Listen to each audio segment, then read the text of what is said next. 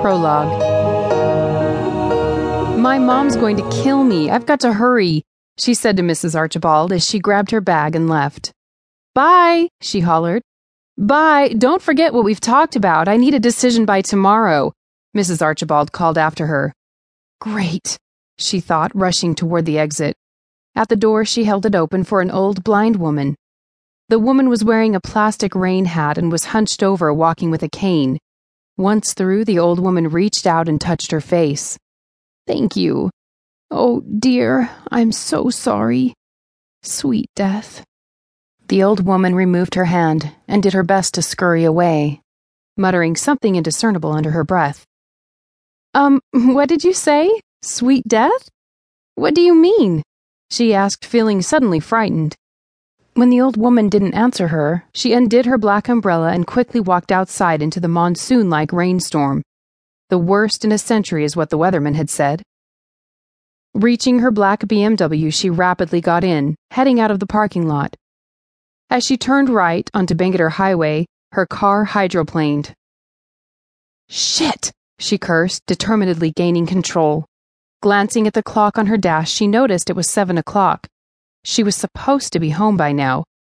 Vowing to be careful, she gingerly sped up. It was mesmerizing, the squeaking of her windshield wipers and depressed rock playing softly on the radio. She was thankful the highway wasn't congested. In fact, she'd only seen one other car, through the thick gloominess, she could see the next light coming up. It was green at the moment. Stifling a yawn, she plunged ahead, hoping the light would stay green long enough for her to get through it. Crap! Just my luck. Applying her brakes, the car tugged, but continued toward the now red light. Leaning forward, she pushed the brake again, terror constricting her body as she realized she was skimming along the surface of the road. Reacting to her fear, she pressed on the gas pedal, trying to swerve out of the water. It only made matters worse. A tire must have caught a patch of drier ground because suddenly her car spun in a large circle. Once again facing forward, she almost sensed the other car before she saw it. Like the eyes of a monster coming out of the mist, she saw the other car's headlights heading straight at her. Panic stricken, she realized her foot was still on the gas pedal. No! she screamed even as she tried to move her foot to the brake. Time seemed to stand still, her foot seemingly trapped in quicksand. She couldn't move it fast enough. There was no slowing down or changing the path she was on. It was too late. The last words the old blind woman had said kept repeating themselves over and over in her mind. Sweet death, sweet death, sweet death. Like a charging bull came another realization death would not be sweet. I don't want to die. As the cars collided, all of her senses heightened. She could hear the revving of an engine and the screeching of the other car's brakes. Surprisingly, her brain registered the man's shirt was blue and the woman driving had black hair and was smoking. Almost in a trance, she watched the red, smoldering ash of the cigarette.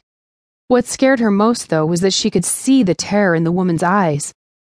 The thought came to her that, as soon as she could, she would tell her she was sorry Without preamble came the crunching of metal. Curious, she thought, there wasn't more noise. A wave of nausea washed over her as she listened disgustedly to the popping of her bones and her flesh tearing. Absently, she wondered why she had no pain. The last thing she heard before everything went black was the sound of her own scream. Sluggishly, she began coming out of the darkness. Where am I? she wondered anxiously, feeling the heaviness of her body the grand dullness of her pain. At once, the memory of her car accident paraded through her mind.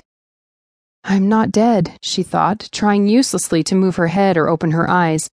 But her body wouldn't respond. She could hear noises all around her. After a few minutes, however, she understood the noises were people talking and they were talking about her. She attempted to say something to let them know she was awake, but nothing happened. What was wrong?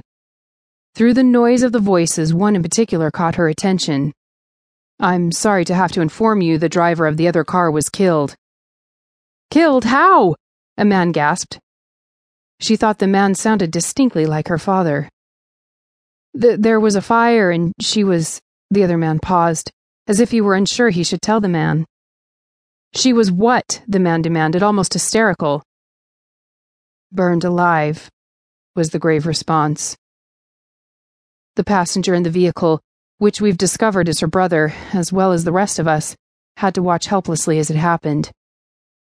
No, I've killed her. I've killed her, she tried to scream.